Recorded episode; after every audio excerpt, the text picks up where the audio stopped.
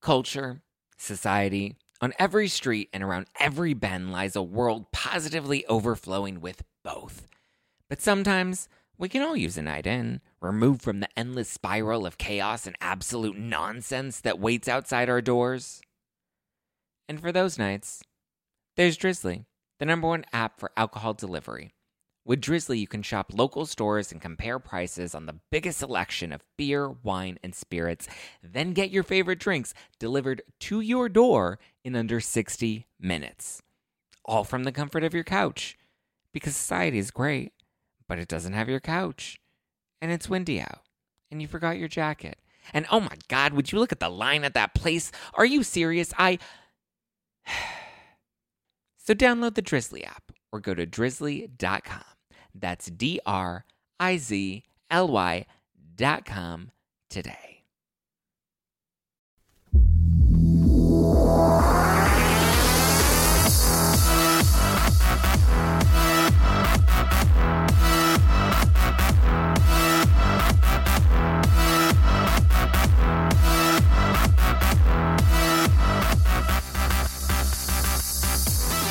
You're listening to hashtag no filter with Zack Peter. Um, it, it's been a week. It's been quite a week, actually. Uh, since I last left you, I went to New York and I went to Hershey, Pennsylvania, and the Olympics began, and Phelps' face trended. Dennis Rodman broke his penis three times, and Sync reunited, and Donald Trump is still in hot water. And now I'm pumped and ready for another week of hashtag no filter. Last week we heard from Team Trump with reasons to vote Republican. And this week we're hearing from Team Hillary on why you should vote for the lady in blue. And I'm here to break it all down for you and here to help me. I have Elite Daily's senior politics writer, John Haltiwanger. Hey there, how's it going? Thanks did I say me. that right? You did. Haltiwanger. It has been butchered so many different ways, so it's okay. I, am not offended at this point. Awesome. How are you? I'm doing great. Thanks a lot. Thanks for having me. It's great to be here. It's awesome to have you, and thank you for, for you came in studio. I always Yeah. love when my guests get to come in studio. I think it's it's doing phone interviews can just be a little awkward, so it's great to have Yeah. this this face to face. No, I definitely love, and the energy and the vibe is totally different when it's in Yeah. when it's face to face. So, how long have you been a writer for Elite Daily? about two years now. Okay, Yeah, Um, nice. It's been quite a ride. Um, it's a lot smaller when I first joined. Uh, then we got acquired. We grew a lot, um, and we've been doing a lot of exciting things this year. I, ba- I basically am still recovering from both the uh, RNC and the DNC. Yeah, you were at So- both of them. Yes, I was at both of them. And So, were you there re- representing Elite Daily? yes, yes. Um, and they were both very interesting. They were both chaotic in their own ways um, and exhausting, but I mean, a lot of fun and quite a privilege to be at both. Um, but you know, it's only been about a week, and I'm still kind of have a little bit of PTSD. So. I can imagine. What Yeah. was the vibe, the comparison between the two vibes? Um, you know, a lot of people have been asking me this, and in, in terms of inside the actual like arena at the conventions, I would say at the RNC it was kind of like this is the apocalypse and you must vote for Trump. Like every Right, right. like America is burning, and this is the only this orange faced man is the only thing that can save us. Right. Um, the DNC was a bit more optimistic. Obviously, it was, hey guys, things aren't perfect, but they're not that bad either, and we can make them better together. Um, which was interesting. It was kind of like the D- the Democrats were like the uber patriotic ones, really? which yeah, which was strange. You know, it's it's they're the ones that are like America's awesome, we're Right. exceptional, and normally that's kind of like the Republicans' Republican thing, yeah. message. But the Republican message was more like, look what Obama's done to this gr- once Right. great country over the you know like eh, you know Trump painted a very kind of apocalyptic negative picture of America that just quite frankly doesn't match with the reality or the facts. Do you feel like that's a common narrative amongst the Republican Party, though? I think it is when a Democrat is in the White House. I think if Yeah. a Democrat wasn't in the White House, they'd be saying, "Look It'd how much we've accomplished. Right, Stick with us, right. guys." Um, you know, but interestingly enough, outside of the actual convention hall, like there was a lot of protests at both. The protests at the RNC, they were a bit more discombobulated because you had everyone from like the guys that were very pro Second Amendment that were out there with their assault rifles that were pro Trump, but I Right. also talked to guys that were extremely anti-Trump and also open carrying with assault rifles. And they were kind of there was one guy who was Muslim and he was kind of trying to show that hey, it's not just white conservatives that can open carry and exercise their Second Amendment rights. Meanwhile, across the way from him was the very vehemently Islamophobic anti-gay crew, and across from them was the Black Lives Matter anti-police brutality. Uh, and in the middle was the police just trying to keep the peace. Right. Um, and I actually think across the board, most people will agree that the police in Cleveland did a fantastic job um, de-escalating. They were very well trained before uh, all of the madness, um, so they, they were prepared for chaos and, and and the Armageddon. But luckily, that didn't happen. Yeah. Um, the DNC, most of the protests were Bernie or bust people that were really angry about the DNC leak and uh, you know not so happy with Hillary. Um, it wasn't really you know a diverse array of protesters. It was mainly like one group of protesters with a single goal. Um, so that was kind of the different vibes between the two. Nice. Did you have a a, a favorite speech? Oh man, that's tough.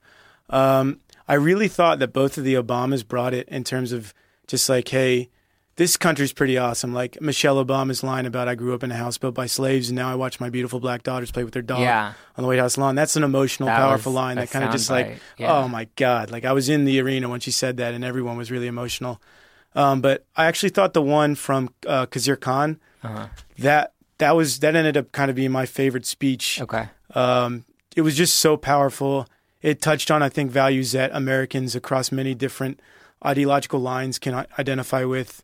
Um, you know, service, sacrifice, and I thought he really gave it to Trump. And obviously, Trump flipped out and, and acted like the man child he is. Yeah, acted uh, like in, Trump. The, in the wake of that, um, and and made the one mistake you don't as a presidential candidate. He attacked an American military family, and that's just a no no on both sides. No, and he's still in hot water about He's that. still in hot water about that. And, you know, I think Khan just gave such an American speech. And as John Oliver said, he basically used an American founding document as a middle finger to Donald Trump. yeah. And I didn't even know that was him. possible. Yeah. And it was, Yeah. it was really great. It was really great. I almost feel like uh, Trump's kind of reaching the point where I wouldn't be shocked if he really didn't see himself as like really wanting the position after all and kind of being like, um, I didn't really intend to make it this far, so now I'm just gonna try to burn every bridge that I can to hopefully not make it into office. Yeah. One of our comedy writers was just saying that Trump has basically gotten to the point where, yes, he doesn't want the job and he's trying to tank his, like his Oh, yeah. chances as, as, I mean, that's what it seems like. He's really trying to do it as big But, as like, possible, crashing and burning. At this point, like you're too late in the game to try and Yeah. uh, crash and burn. Like, Well, and he's fueling that whole like conspiracy theory that he was in cahoots with the Clintons all along. I and I don't believe, you know, I don't want to give credence to that, but Right. like people are, a lot of people are bringing that up. Like I was with some people last night that were bringing that up, and I'm like, I mean, there's little to no evidence to support that theory, but yeah, I mean, this election has been so crazy, it's almost easy to believe anything at this point. right. Yeah. I think my favorite speech from the RNC um, was how touching Melania Trump's speech was. Oh yeah. Um, especially the first time I heard it, it really got me. But Oh, then the yeah. second time, and she, it was, all very, it was very original. She wrote Yeah. everything herself. everything herself. Everything, I loved it. And they showed the interview of her, and she's like, "What did she say?" She's like. Um, I I didn't need to to const- to rehearse it because I wrote it my myself. was really so I only written, read yes. through it once, Yeah. and I was ready to to say Michelle it. Obama should definitely take notes. yeah. Yeah. Okay, so let's get into um, let's. Oh, first, our drink of the week is the Emancipation Punch from the Lincoln Restaurant. It's fresh brewed chamomile tea, lemon juice, clove syrup, lavender spice bitters, some dry gin, um, and lovers. Lover sprigs and lemon slices to garnish. I think that's supposed to say lavender sprigs. Uh, what is it? Autocorrect may have may have switched Yeah. that one up a bit. Kind of Um, like Trump in cities with t- instead of titties, or titties instead of cities, right In That Detroit was- yesterday. That yeah, was that was a nice that one. was fun times. I mean, that was great. Thank you, Trump. you can get this drink of the week recipe and more at justplainzack.com. It's elegant, it's fancy, it's everything you'd expect from Hillary Clinton. It's a little dry and everything uh, grandma would appreciate in a cocktail. All right, let's talk about why you're voting Democrat. I mean, obviously you're going to vote Democrat, but why you're voting Hillary because originally you weren't a Hillary supporter, right? Yeah, I was a big Bernie guy. Um, you know, I, I think Hillary is an exceptionally intelligent person. She's obviously extremely experienced. Um, she's a former first lady. She's a former uh, senator. She's a former Secretary of State. Uh, she's just well versed in a wide array of topics. Uh, she's been in the spotlight for decades. And yes, there have been some controversies and there, there have been some mistakes along the way. Um, but at the end of the day, you know, as Obama said in his DNC speech, there's really never been a person more qualified. And on the opposing side, we have a candidate that's probably the most historically unqualified presidential candidate right. in history. I mean, the last time that any major party nominated somebody that had never held elected elected office was Dwight D. Eisenhower, the man who defeated the Nazis. Uh, I, I, mean, like to uh, command the Allied forces during World War II uh, requires obviously immense fortitude. It, it, you need to have knowledge of the political nuances of Europe and of being a military commander. Trump has none of that. Trump can't get through a speech without generating uh, a, a, controversy on national news, exactly like he did today when he essentially condoned the assassination of Hillary Clinton. Even if he was just joking, it's ridiculous that we're even having a conversation about whether or not he might have. He might that. actually be yeah. the president of the United States. Exactly. Yeah. So yes, I don't think she's the perfect candidate, but I also don't think there's anything. There, I don't think there's such thing as the perfect candidate. Every right. candidate has flaws.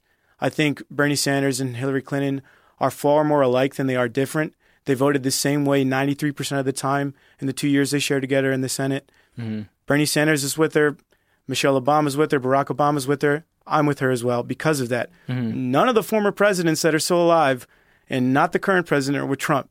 The, yeah. the only major leaders that are with Trump are Kim Jong Un and Vladimir Putin, and that should speak volumes yeah, that, to people. That's a great endorsement right there. Both of them are star are top notch endorsements.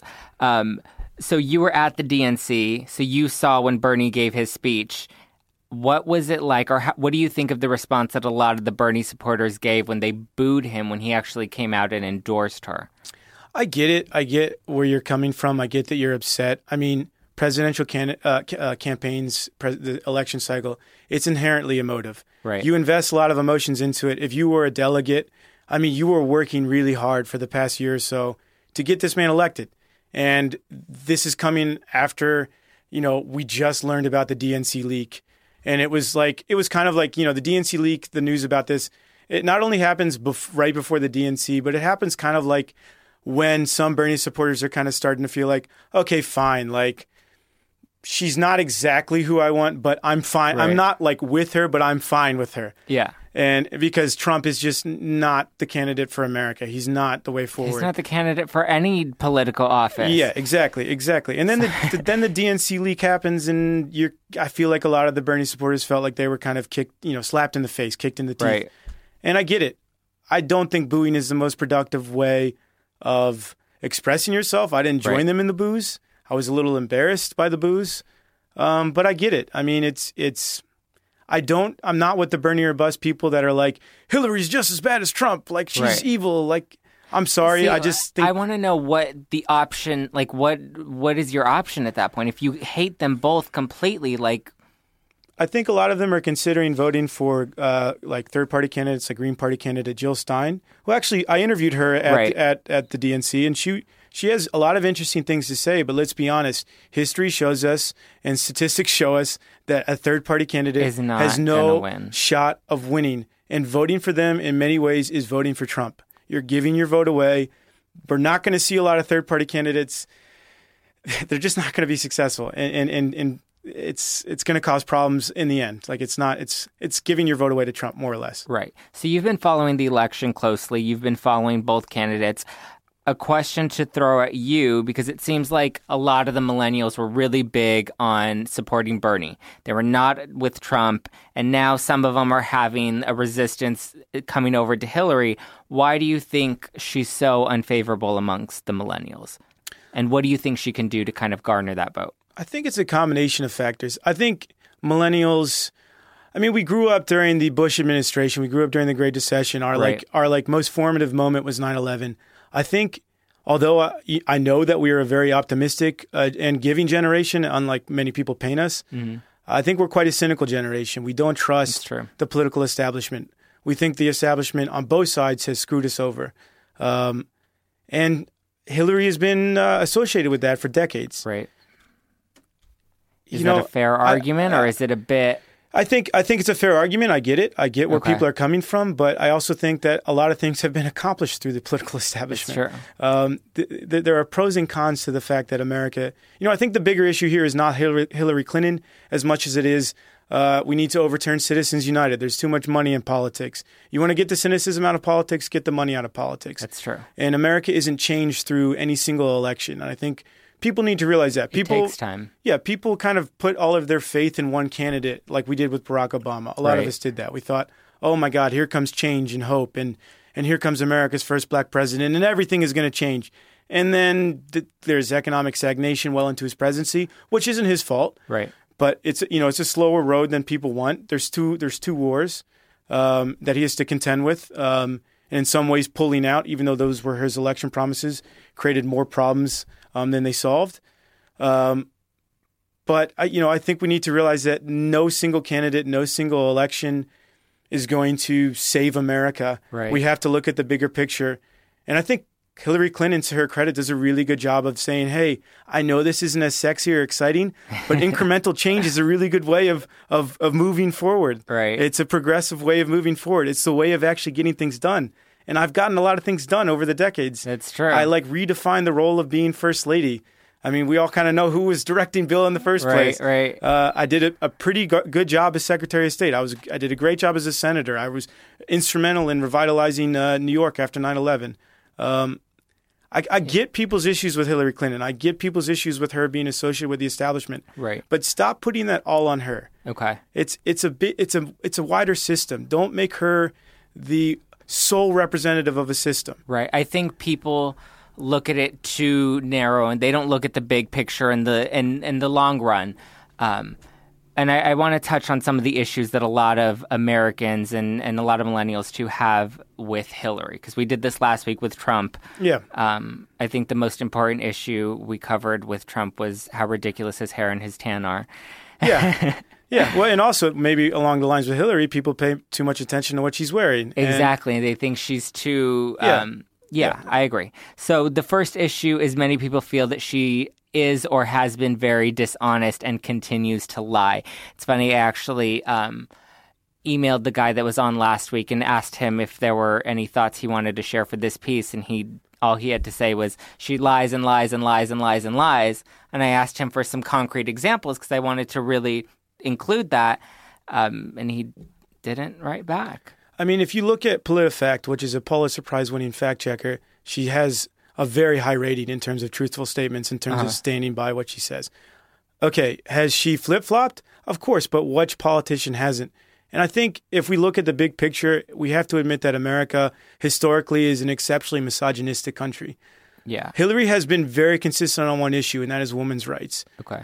it's it's a lot easier for a woman to be a trailblazer on women's rights because those are women specific issues. It's a lot harder for a woman in American politics to step forward and be a trailblazer on LGBTQ rights or other things that you know when the public isn't there yet. A woman come forward and, and, and being the trailblazer is difficult. We've seen similar issues with Barack Obama in the beginning of his tenure being uh, you know a vocal uh, you know, very vocal about racial issues because Right. he's a black president, the first black president, and he has to be careful about what he says. And I think as a woman in politics who is at the forefront of politics, not just any woman, she's had to be careful about what she said over the years. And that is why maybe she waited until 2013 to, you know, come out with full vocal support for Mm-hmm. gay marriage. Do I like the fact that Bernie in the 80s was signifying support for thing, for, you know, uh, for gay marriage and was leading gay pride parades in Burlington? Of course. And that's why he appealed to me because I always thought, okay, he's the kind of guy who supported things before they were popular, but he's also a white male in America. It's a lot true. easier for white males to come forward and saying, I'm taking a stand on this Right. than it is for minorities or women. That's true. Um, now let's talk about only because nobody wants to shut up about it. The emails and the whole issue with. How do you feel about the issue with her emails? I don't is think it is it enough to crucify her and to continue to bring it up? I don't think it's something we should sweep under the rug. I do think it kind of exhibits that maybe she has a disregard for the rules. Okay. Um, and I do think it was an extremely, uh, it was very negligent on her part. But at the end of the day, it's not half as bad as some of the things Trump is proposing and some of the things Trump has said. Um, and at the end of the day, there's no widespread evidence that anything deliberately malicious uh, or anything deliberately terrible occurred uh, because this this happened. I mean, yes, it's an issue. It's something we shouldn't sweep under the rug. You know, there was a great article in the New York Times the other day about how journalists this election are, are kind of giving themselves permission to throw neut- throw neutrality to the wind because Trump poses a unique threat to American democracy. Mm-hmm. And this also, in a way, fuels Trump's uh, notion that the media is rigged or like you right. know too far to the left, the liberal media. I do think that we all need to do a better job of of holding her to account. Okay. I think that's fair. She is a presidential candidate. But Trump is making it really hard for us to pay attention to her when he says something ridiculous every single two hours. Or when he goes you know? on a on a silly Twitter rant. I don't know how you can elect somebody as the president of the United States when they throw baby tantrums and and go on a Twitter rampage. Yeah. No, I mean and it's so hard yeah, because I wanted to stay so unbiased. I really did, and I wanted to hear both sides of the argument. But I mean, when you're arguing that you should deport 11.2 million people, rip families apart. You should yeah. ban Muslims from entering the U.S. When you're, eh, you know, jokingly implying eh, that Hillary should be shot. When you're insulting military families, you you just do not deserve to be in the no. public eye whatsoever. No, you know that you deserve to have a reality television show on Bravo. That's what you get, yeah. and that's all the attention you need. Yeah. Okay, so last point, because um, we talked about her being dishonest, we talked about the emails, we talked about her flip flopping on issues. Um, I think another really big concern is that a lot of people feel like she's in bed with big money. She's in bed with the big banks. They feel like, you know, that's kind of what dictates her decisions and that's where her loyalty lies and not necessarily with the American people.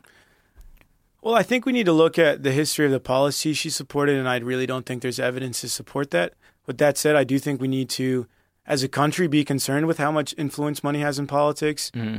I think it's a very juiced up system. I think you know this was obviously the issue that Bernie kind of campaigned on. This was the, this is what he had the most concern about was that look, yes, uh, democracy seems to be for sale, mm-hmm. um, and that is very concerning. I mean, if you look at some of the the people in Congress, they've been there for decades, and it's because they're great at raising money. These are the people that are really pulling the strings. Right. Um, we also have to consider the fact that hey, if you're going to criticize Hillary for taking the money from super PACs, whatever, for having close ties with Wall Street, Barack Obama did the same thing. Right. I mean, and so have several other presidents before him. Yeah, it's like I said, stop blaming one person for the system. She's not the face of the system. Right. In many ways, Congress is the face of the system. Yes, and, and to be fair, they're extremely unpopular with the American public across partisan lines, but why do we keep reelecting them? That's Vote true. in the midterms or don't complain.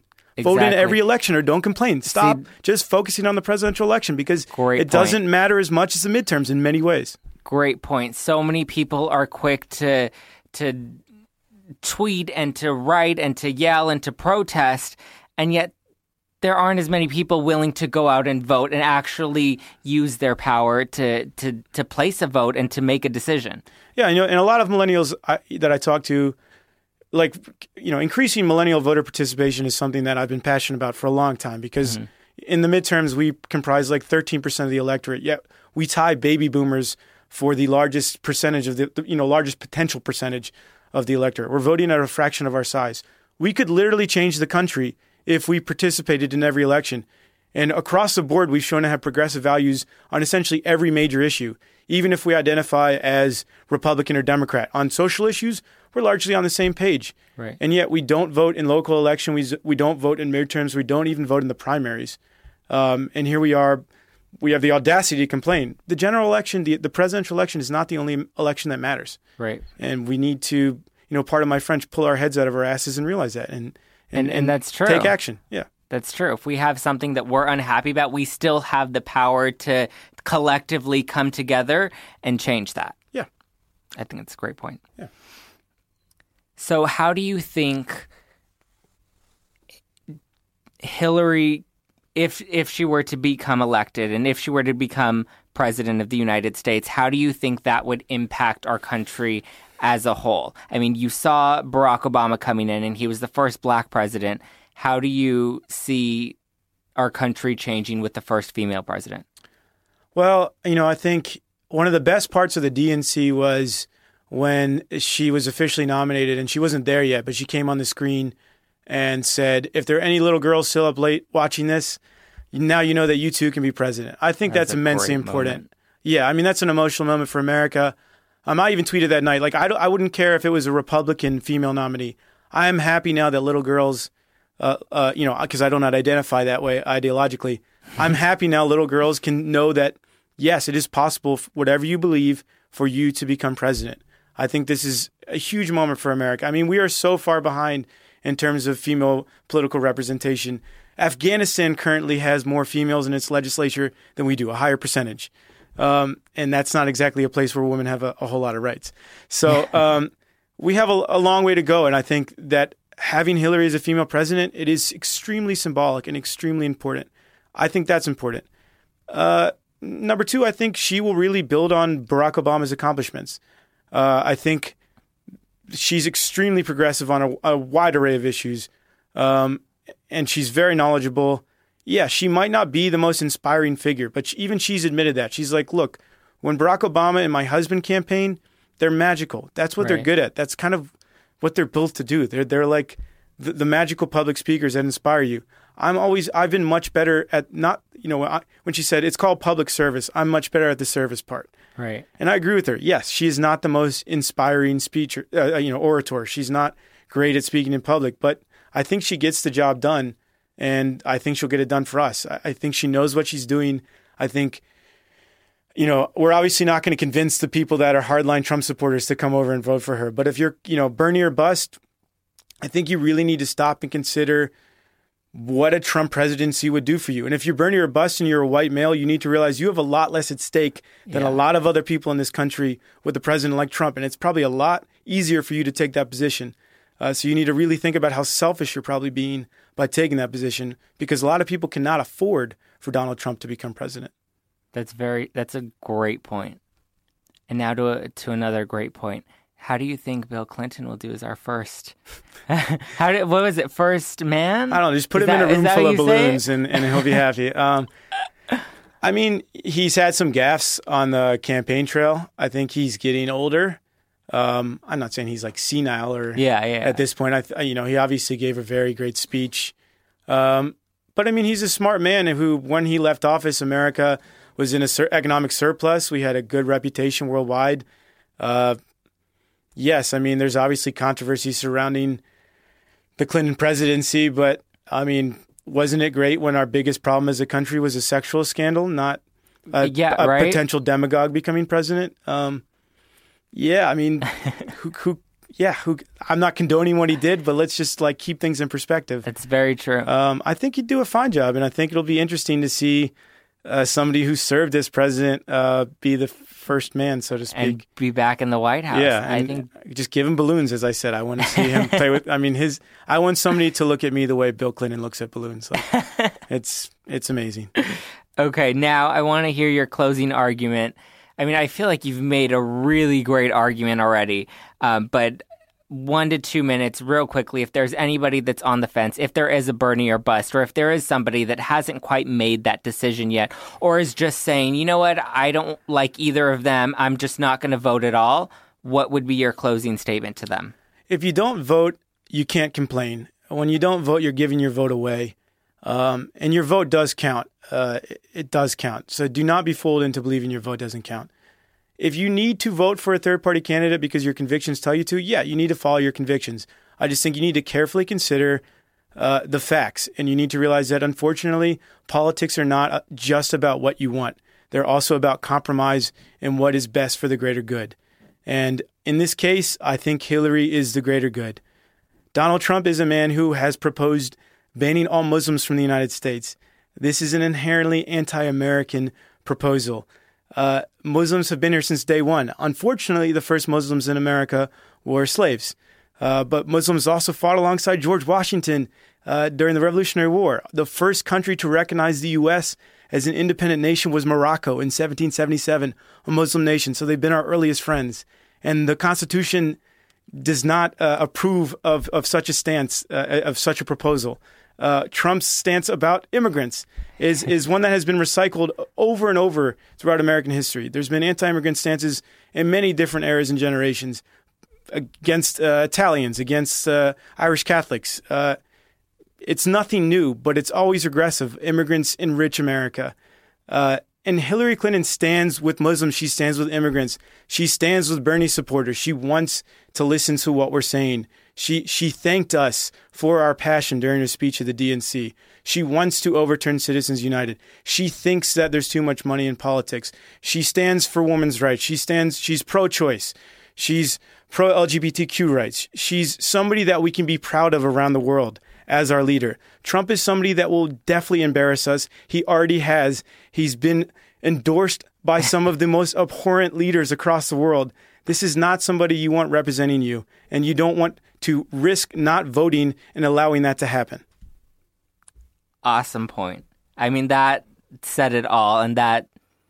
I mean, I wasn't really on the fence, but I mean, if I was, Yeah. that would have sold me. Well, I hope so. I mean, I get it. You got to follow your convictions, but No. you really need to think about the consequences of this. One thing that I really did like that you said was I think I've often heard people when they talk about Hillary and Trump deciding between the lesser of the two evils. And I like that you said that she would be the greater good. Yes, it's not about lesser evil. You know, that's a glass uh, half full, Right. uh, uh, half empty uh, Right, right, perspective. I'm at the glass half full. It's about compromise. You, you you don't always get what you want. And you know, even Bernie Sanders said on, along the campaign trail, "Hey, I know the things that I'm proposing are big, but that's because change doesn't happen overnight. You have to think big and, and work day And by work day by day it. by Yeah. day. Not me, not any candidate, not any president would change things overnight. If they're t- if they're trying to sell that to you, in many ways, Trump is when he said, "I alone can fix this." Right. You better you better you know beware what they're trying to sell you. So I think everyone really needs to think about this. I agree.